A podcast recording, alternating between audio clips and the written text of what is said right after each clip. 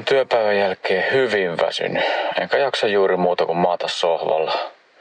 Tuntuu, että veto on aivan loppu. Miten saisi lisää jaksamista arkeeni? Tällä menolla ei jaksa kauaa töissäkään. Tämä on JHLn Työtä ja sympatiaa podcast. Tänään vieraanani ovat JHLn työelämäasiantuntija Tuula Haavasoja sekä Liikkuva aikuinen ohjelman kehittämispäällikkö Miia Malvela. Minä olen toimittaja Eetu Koho. Tervetuloa mukaan.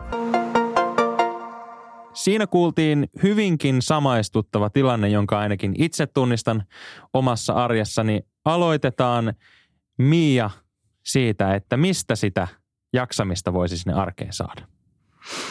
Kiitos, loistava kysymys. Moni suomalainen kokee varmasti juuri samoin, että työpäivän jälkeen energiaa ei ole. Työ kuluttaa kohtuuttomasti. Ja ensimmäiseksi kannattaisi miettiä, että onko siellä arjessa jo kuitenkin sellaisia hyviä toimivia asioita. Sella, sellaista liikkumista, mistä pitää, sellaisia muitakin tottumuksia, jotka on jo hyvällä mallilla ja lähtee niitä vähitellen lisäämään. Eli pienistä puroista syntyy se joki. Ei kannata ensimmäiseksi ostaa salikorttia ja mennä tennistunneille, jos ei sitä jaksa eikä se mahdu arkeen, vaan katsoa, että onko siellä jo olemassa olevia hyviä juttuja ja lähteä niitä lisäämään. Mitkä on semmoisia olemassa olevia hyviä juttuja, mitä ihmiset ei ehkä yleensä tunnista? No ensinnäkin ää, aika moni käy edelleen fyysisesti työ, työssä, työpaikalla. Onko mahdollista vaikka lisätä liikkumista sinne työmatkan yhteyteen? Ja sekin, jos se kulkee jo julkisilla kulkuvälineillä, niin siinähän tulee sitä liikettä. Sitähän voi lisätä lisätä siihen matkan varrelle tai nyt kun kesä rupeaa koittamaan, niin onko mahdollista kävellä tai pyöräillä osan matkaa. Siinä säästyy myös aikaa ja mahdollisesti myös rahaa. Työelämäasiantuntija Tuula Haavasoja, sä toimit työelämän kentällä. Mitkä on sellaiset kysymykset, mitkä sieltä usein nousee pintaan nimenomaan sen arjen jaksamisen suhteen? No sairaspoissaolot, fyysinen kuormitus – henkinen kuormitus, jaksaminen, uupuminen, mielenterveyden häiriöt. Nämä kaikki on sellaisia asioita, joilla on kytkös jaksamiseen ja, ja fyysiseen kuntoon. Ja tässä on se linkki sinne liikkumiseen. Et meidän näkökulmasta JHL on tärkeää, että tehdään asioita ennakoiden ja koitetaan vaikuttaa asioihin niin, että kun tilanne on vielä – hyvä ja kohtuullinen. Silloin kun ihminen on sairas, niin sitten on ty- työterveyshuolto apuna, mutta ne toimet pitää suunnata siihen ennakointiin. Ja, ja tämä liikunta on yksi keino, liikkuminen. Ei, ei, en tarkoita hikiliikuntaa, vaan kaikki semmoinen liikkumisen edistäminen, palautuminen – niin, niin tämmöiset. Ja tietysti ravitsemus liittyy tähän myös. No miten siinä tilanteessa, jos mä nyt vaikka tunnistan, että mulla on nyt jaksaminen kortilla, niin kehen mä otan yhteyttä, mistä sitä apua kannattaisi lähteä etsimään? Vai pitääkö siinä yksin pärjätä ja keksiä itse ne ratkaisut? No tämä ajatus on, että siellä pitäisi työpaikalla miettiä, että miten siellä työyhteisössä työnantajan toimin – tai sitten porukalla, että mitenkä me pidetään huolta toisistamme. Että onko, mitkä on niitä keinoja, miten sitä, se liikunta, liikkuminen lisätään siihen työpäivään.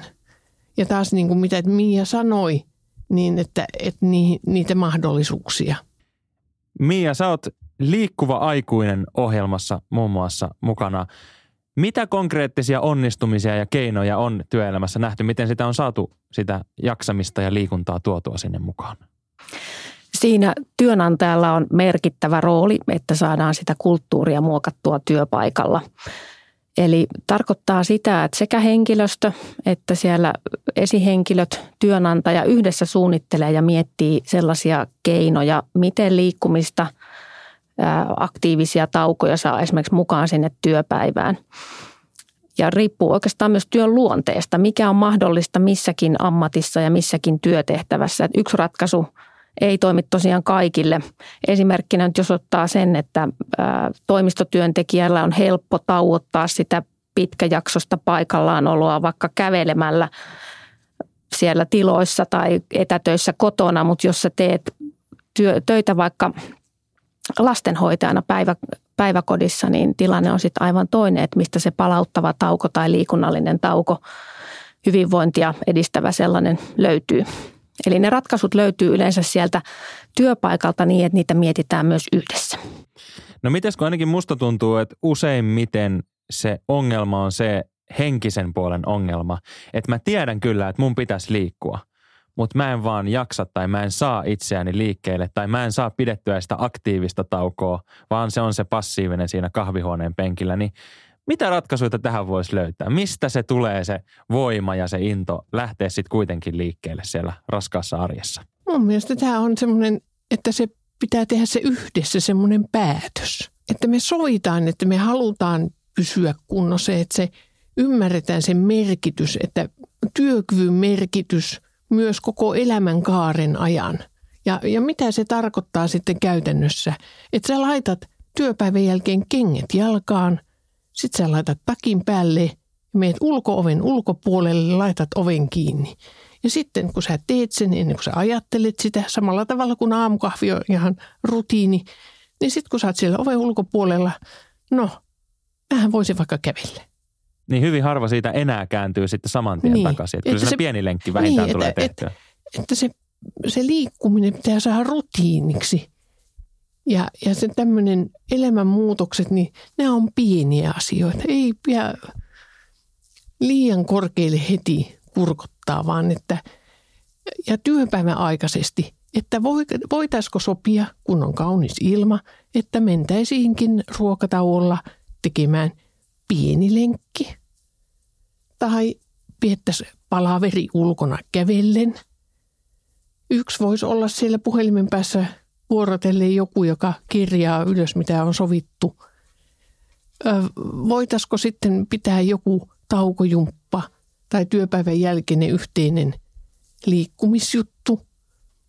Tämmöisiä pieniä tekoja. Ja niillä pienillä teoilla on merkitys. Ja se, mikä mun mielestä on tärkeää näissä pienissä teoissa, että, että silloinkin, kun tulee ne huonot ajat – kun ei enää jaksa, niin silloin pitää antaa tapojen kantaa. Silloinkin, kun on huono päivä, aamukahvi keitetään. Silloinkin, kun on huono päivä, laitetaan kengät, jala, kengät jalkaan, takki päälle mennään sinne oven ulkopuolelle ja katsotaan, josko lähden tästä vielä kävelemään. Onko se nimenomaan se ikään kuin yhteisön ilmapiiri, joka sen tuo sen virran, että hei me ollaan kaikki tässä mukana? Mun mielestä se on. Että, ja työnantajan kannustus tähän, mä toivon sitä, että työnantajat lähtee kanssa, että pidetään tätä tärkeänä. Ihmiset tekee niitä asioita, jotka koetaan, että se on tärkeitä ja mielekkäitä.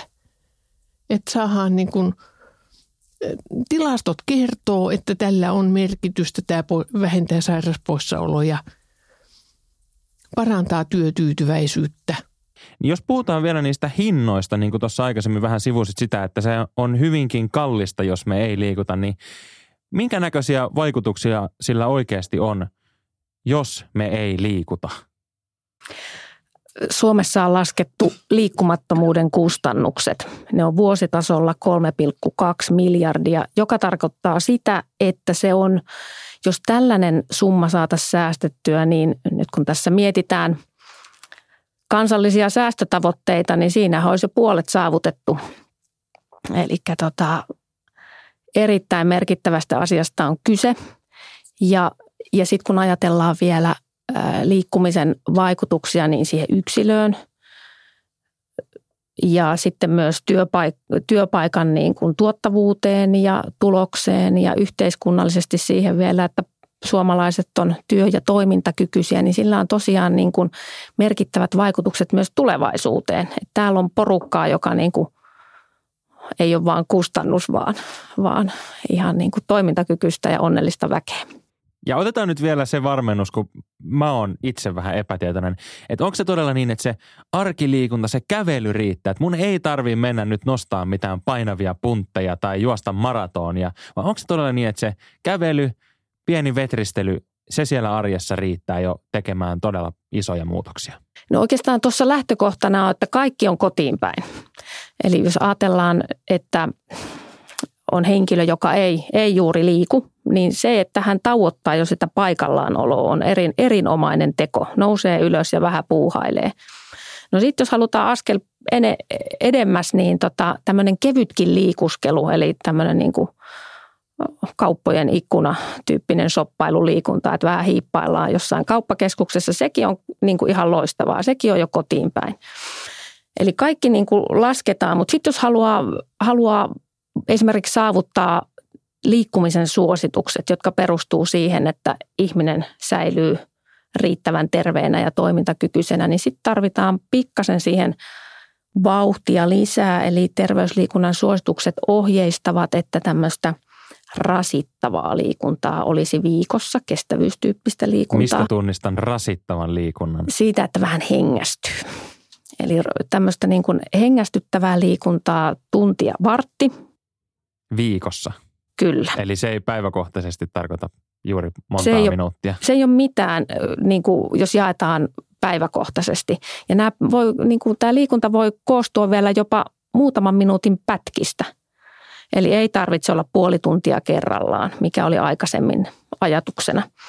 Tai sitten jos ei halua mennä rasittavalla teholla, niin sitten vähän tuntia, tunteja lisää, kaksi ja puoli tuntia reipasta liikkumista. Eli joko rasittavaa tuntia vartti tai reipasta kaksi ja puoli tuntia viikossa. Ja sitten siihen päälle vielä lihaskuntoa tai liikehallintaa kehittävää liikkumista. Eli, eli suomeksi sanottuna esimerkiksi jonkunlaista voimaharjoittelua, jumppaa, joogaa, mitä, mitä nyt vaan itse tykkää. Ja tällä muutamien minuuttien päiväkohtaisella suorituksella me säästetään miljardeja. Kyllä, näinhän se on laskettu. Aika hienoa. No miten kun me suomalaiset ei välttämättä olla niin kauhean muutospositiivisia aina, niin mikä on Tuula sun kokemus? Ollaanko työpaikoilla valmiita tähän muutokseen? Onko siellä jo aistittavissa sellaista ilmapiiriä, että ihmiset on alkamassa liikkumaan vai onko se hyvin vastahakosta, miten me saadaan työpaikat tähän mukaan? Työpaikat on aina eri vaiheissa. On siellä semmoiset kärkityöpaikat, jotka on lähteneet tähän jo mukaan ja toiset tulee vähän myöhemmin ja sitten on sitten se kolmas osa, joka ei ole vielä. Ja kaikkien pitäisi saada vähän asioita parempaan suuntaan, niin silloin päästään jo eteenpäin. Ja mä näkisin, että ollaan hyv- hyvällä mallilla jo tietyllä tasolla, eli moni työpaikka esimerkiksi tukee taloudellisesti henkilöstön liikkumista liikuntaseteleillä tai vastaavilla. Ne on entistä enemmän käytössä, mutta se raha ei ole kuitenkaan tässä se ensisijainen ratkaisu, vaan ylipäätään se asenne ja sen kulttuurin muokkaaminen sinne työpaikalle. Eli työpaikalle ei välttämättä tarvita rahaa, jotta voidaan kannustaa henkilöstöä liikkumaan, vaikka sekin on tietysti hyvä juttu, jos, jos sitäkin löytyy. Mutta suurin muutos tapahtuu siellä niin kuin organisaation kulttuurissa siitä, että liikkumisesta puhutaan, hyvinvoinnista puhutaan, se otetaan esille niissä arjen kohtaamisissa ja palavereissa ja näin. Ja kannustetaan pitämään vaikka niitä taukoja ja arvostetaan itsestä huolehtimista. No mikä nyt on se, kun minä esimerkiksi tämän jakson kuuntelen ja mulla herää se motivaatio, että hei meidänkin työpaikka pitää saada liikkumaan, niin mikä on se hyvä tapa tuoda nyt tämä asia sitten esille? Onko se se aamupalaveri vai kirjoitanko mä nyt sähköpostin, että hei kaikki meidän työpaikalla lähdemme nyt yhdessä liikkumaan. Miten tämä saadaan käyntiin, jos nyt on semmoinen työpaikka, missä ei vielä tarpeeksi liikuta? No kyllähän siitä kannattaa puhua ensin sille aamukahvilla. Sitten on työsuojelu, työsuojelutoimikunta, missä voi asiaa viedä eteenpäin. Yhteistyö, elinkenties.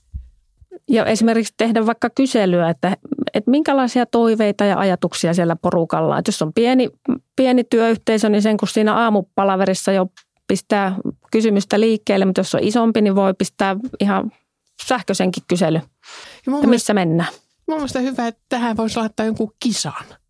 Aina pieni kilpailu, että, että ollaanko me, miten me päästään eteenpäin. Joku pieni palkinto kenties.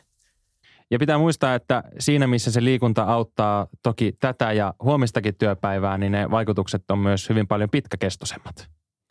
JHL haluaa olla eturivissä tässä työkyvyn edistämisessä ja siinä, että vietään ihmisistä huolta niin koko työuran ajan, mutta myös ajatellen sitä, että ihmiset jaksaa paremmin myös työuran jälkeen, että se vanhuusaika menee paremmin, ei tarvita apuja – ei, että se rollaattorikausi jää kauemmas, että sitä muutama vuosi myöhennetään, niin tälläkin on ihan yhteiskunnallisesti iso merkitys.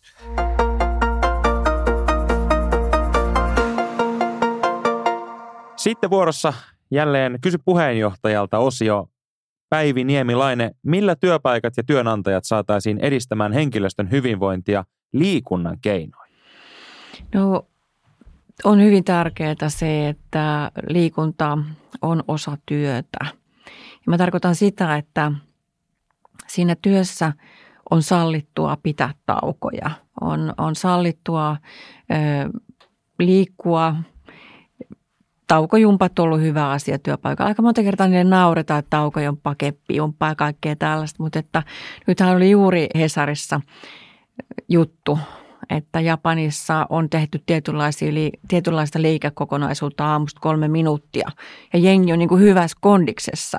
Niin tämä on niin kuin se tärkeä asia, että työn, työnantaja esihenkilö tulee ja sanoo, että olisiko nyt syytä pan välillä vähän liikkua, koska me ihmiset ollaan hirveän niin kuin innostuneita ja ilostuneita omasta työstämme ja me huomata, kun aika, aika niin kuin flowaa eteenpäin, että me ollaan niin, niin, kuin niin rakastuneet siihen duuniin. No sitten on tietysti hirmu tärkeää se, että että pyritään ö, saada ihmiset vaikka kävelemään töihin, pyöräilemään töihin, tarjota työ, työsuhdepyörää.